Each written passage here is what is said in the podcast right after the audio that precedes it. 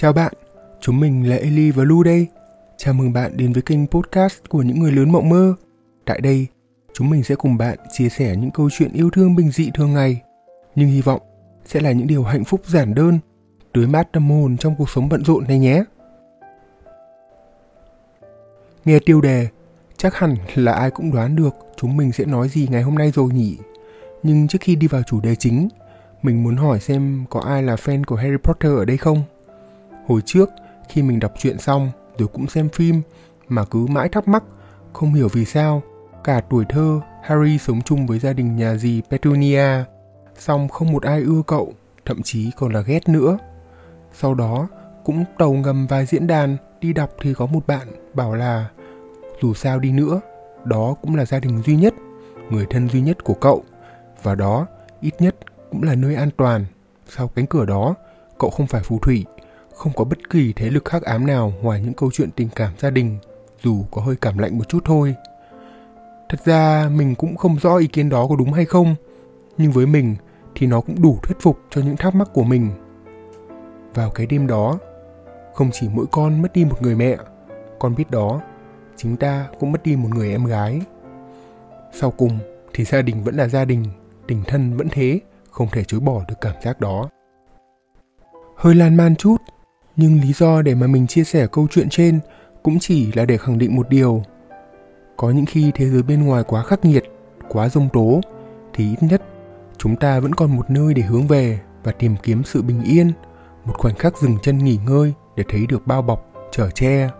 Chúng mình, nếu theo như đúng một lộ trình, thì tầm 18 tuổi sẽ bắt đầu được tự lập nhiều hơn, đặc biệt với những ai mà sống xa nhà như mình. Đến tận bây giờ, mỗi khi về nhà, mình cũng chỉ ru rú ở nhà không muốn đi đâu cả, có khi còn không muốn bước chân ra khỏi nhà luôn. Hồi trước, phụ huynh cũng hay bảo là sao không đi ra ngoài mà đi chơi với bạn đi, lâu ngày không về, không gặp gỡ đứa nào à. Mà một tâm hồn hướng nội cũng chỉ chọn nằm im một chỗ để tận hưởng cái cảm giác tự mình thấy yên bình như vậy thôi, cho tới khi phụ huynh lên gọi giục xuống ăn cơm hay ăn sáng. Mình còn nhớ, hồi trước mình là người hay suy nghĩ nhiều, thậm chí còn hay để bị những sự kiện xung quanh tác động lên tâm lý rất nhiều. Có những việc dù tự mình giải quyết được hay không giải quyết được đi nữa, mình đều chọn giải pháp là sẽ về nhà, nằm thượt ra đó, thời gian rồi cũng sẽ chữa lành mọi vết thương. Quan trọng là gia đình sẽ cho cái cảm giác, dù có thể là không phải hoàn toàn yên tĩnh như cách mình muốn, nhưng lại là khoảng không gian quen thuộc và an toàn trong mọi suy nghĩ nhất đối với mình. Hồi xưa hay nghĩ rằng có nhiều chuyện không muốn kể với bố mẹ vì sợ bố mẹ lại suy nghĩ, hoặc đôi khi là phản ứng hơi over trước một việc khá nhỏ, nên mình sẽ ít nói.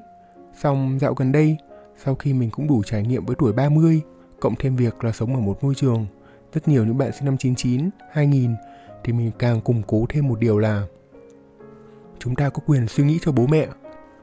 Sợ bố mẹ lo lắng, xong nếu như vô tình chúng ta gián đoạn giao tiếp, hoặc đôi khi là giấu quá nhiều, thì đó lại là tước đi quyền của những người thân xung quanh được biết và được quan tâm tới chúng ta.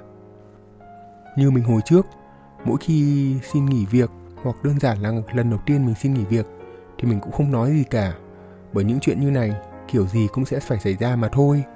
Rồi mình sẽ có một công việc khác, khi đó là có thể kể cho cả bố mẹ, bạn bè cũng được. Nhưng nhiều lần như vậy, những chuyện còn con cóp nhặt lại sẽ vô hình khiến chúng ta tự phải đối mặt và xử lý những vấn đề đó một mình. Lâu dài, nó có thể khiến mình cảm thấy khá bơ vơ trong cái sự lựa chọn tưởng là thấu đáo nhưng lại không hề.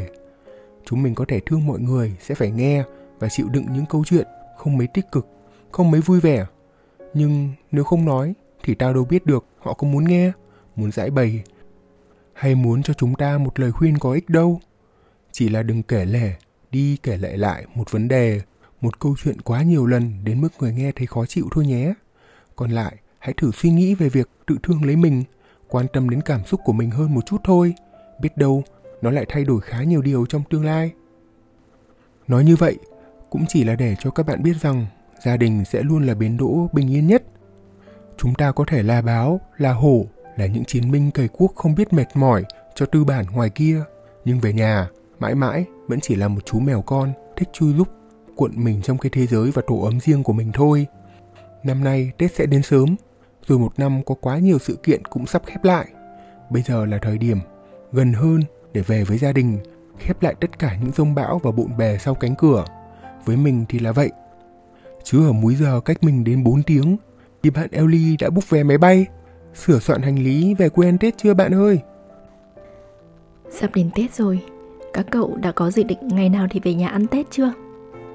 Từ khi nào mà ngôi nhà cùng mình lớn lên theo năm tháng lại trở nên xa lạ đến thế?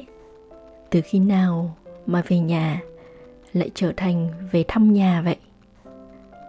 Và từ khi nào mà bác bán nước đầu nhà lại đổi câu hỏi "Con Diệp về đấy à?" thành "Về chơi đấy hả cháu?" Hay là bác quên luôn tên mình rồi có khi? Thì thoảng nói chuyện với các bạn đồng nghiệp ở chỗ làm, có một điều tớ vô tình nhận ra rất rõ. Đó là khi bọn tớ chia sẻ kế hoạch đi đâu và làm gì cho kỳ nghỉ Giáng sinh này, có anh kia thì nói "I come over to my parents' house", anh sẽ về thăm nhà bố mẹ. Trong khi mình thì mình lại khoe là mình sẽ về nhà, I'm going home. Rồi mình mới để ý trong các cuộc trò chuyện trước đây cũng vậy. Dù là trần thuật, mình cũng chưa khi nào dùng từ nhà của bố mẹ cả. Mình toàn kể là nhà mình thôi. Dẫu biết rằng trên mặt lý thuyết, pháp lý thì là nhà của bố mẹ mình thật mà, nhưng mình vẫn luôn coi đó là một thứ gì gắn bó, là thân thương, là liên kết với mình trong suốt hành trình mình lớn lên, cùng mình trải qua cả một thời thơ ấu, rồi cũng chứng kiến mình bướng bỉnh, cứng đầu những năm tuổi trăng rằm, và cả khoảnh khắc mình đi lấy chồng nữa. Khi tốt nghiệp và lấy xong tấm bằng thạc sĩ ở Úc, theo đúng luật là tớ được gia hạn visa thêm 2 năm sau tốt nghiệp để có thêm cơ hội làm việc và học hỏi thực tế thêm trước khi về nước. Tớ lấy hẳn một năm gap year xả láng, sau đó mới thực sự đi làm.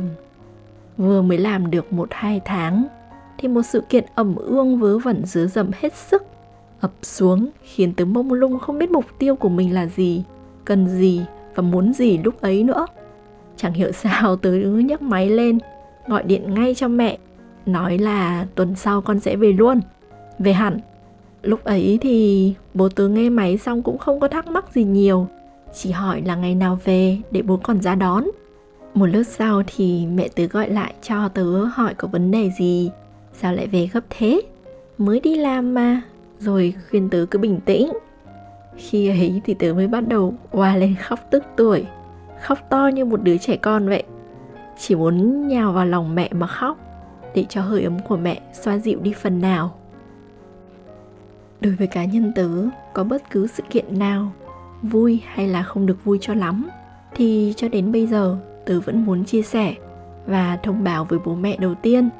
Với tớ, nhà là nơi tớ có thể giải bày tất cả, là nơi tớ có thể đầu bù tóc rối, mặc đồ bộ, không cần make up, cả về hình thức lẫn nội dung, không cần trưng lên một lớp mặt nạ nào cả, mà cũng chẳng lo bị ai đánh giá. Nơi tớ có thể là chính mình, yêu thương và được yêu thương. Một nơi ấm áp đến vậy, tớ tin rằng cũng chẳng ai trong chúng mình lại nỡ đem theo những lo lắng muộn phiền ở ngoài về đâu nhỉ. Tớ biết rằng cuộc đời này đa sắc lắm, đâu chỉ toàn màu hồng, thế nên nói sống vô lo vô nghĩ là nói láo đấy. Tuy nhiên, chúng mình hoàn toàn có thể điều khiển được cảm xúc của bản thân mình. Áp lực ở công ty, mình hãy cứ để lại nó ở công ty. Từ cái giây phút mà mình bước ra khỏi cổng, chớ mang theo về nhà những cái cau mày, những cái gắt gỏng, cả những cái hằn học và buồn bực nữa. Đồng ý là chúng mình hoàn toàn có thể trút hết bầu tâm sự với người thân để nhận được sự cảm thông và an ủi. Nhưng trút bầu tâm sự nó khác với trút giận để hả hê. Tôi không vui thì anh cũng cần biết điều đấy. Không nhá. Mệt quá đôi chân này, tìm đến chiếc ghế nghỉ ngơi, chứ đừng tìm đến để ngồi xuống nhăn nhó, cáu kỉnh nhá. Đeo một lớp mặt nạ, một nụ cười pha ke ở ngoài xã hội, để người khác không biết mình mệt mỏi, tức giận, sợ họ nghĩ nọ nghĩ kia. Vậy mà về nhà, chẳng lẽ mình lại sẵn sàng hậm hực với những người thân của mình hay sao? Cuộc đời này cũng nhiều lắm những mối lo và áp lực. Thời đi học thì áp lực điểm số, thi cử. Lớn chút nữa đi làm thì áp lực deadline, áp lực KPI. Lớn hơn chút nữa, khi lập gia đình thì áp lực cơm áo gạo tiền, áp lực dạy dỗ, nuôi nấng con cái. Còn chưa kể áp lực đồng trang lứa ở tất cả các số mốc và độ tuổi của hành trình phát triển bản thân nữa. Nếu chúng mình cứ để cho những áp lực ấy xoay vòng, vần vò mãi, thì cuộc đời chúng mình đâu còn những chỗ trống cho những niềm vui. Phía sau cánh cửa nhà là ánh sáng ấm áp, là tình thương của mẹ, là vòng tay luôn dang rộng của bố, đón chúng mình sau những mệt nhoài, thương tổn. Dẫu cuộc đời có khắc nghiệt với ta đến cỡ nào, thì nhà vẫn là nơi giông bão dừng lại sau cánh cửa. Và bạn tôi ơi, chìa khóa cánh cửa ấy là bạn đang giữ đó. Mang gì vào nhà cũng là do bạn quyết định. Vậy nên, làm ơn giữ gìn ngọn lửa ấm áp trong căn nhà thương yêu của chúng mình bằng những niềm chân quý, ngọt ngào, sẻ chia và vun đắp. Cứ mạnh dạn bỏ hết, rũ hết những cảm xúc độc hại lại phía đằng sau cánh cửa nhà nhé. Dăm ba cái áp lực, đừng vì thế mà quên đi những giá trị đích thực, giá trị của tình thân. Bỗng dưng tớ nhớ tới mấy dòng thơ này của Scarlett Thụy Vi. Em có ước gì đâu, một ngôi nhà, bão rừng sau cánh cửa, những ưu tư muộn phiền tạm thời bỏ lại. Bên trong chỉ có ấm áp và anh. Em có ước gì đâu, anh ạ. Cuộc đời này là phức hợp của những điều giản dị. Ta cứ sống, thở, cầu nguyện và yêu thôi. Mọi thứ, hoặc chỉ là bản thân nó, hoặc vốn dĩ, đã là một phép màu. Xin cảm ơn Generali Việt Nam, tập đoàn bảo hiểm số 1 tại Ý, cùng bạn Sống Như Ý, đã đồng hành cùng Tí Ta Tí Tách với lời nhắn nhủ: bất cứ khi nào bạn thấy mệt nhoài vì những kỳ vọng, hãy cho phép mình xếp lại những âu lo ấy, để bản thân được nghỉ ngơi khi mệt mỏi, bước tiếp khi sẵn sàng, thương mình một tí, cho đời như ý. Cảm ơn bạn đã lắng nghe. Chúng mình hẹn gặp lại bạn ở tập tiếp theo nhé. Chúng mình luôn ở đây lắng nghe các bạn. Tâm sự với chúng mình bằng cách để lại comment phía dưới, hoặc gửi email về địa chỉ hòm thư titatitách.podcast@gmail.com cho chúng mình nhé. Keep dreaming. Bye.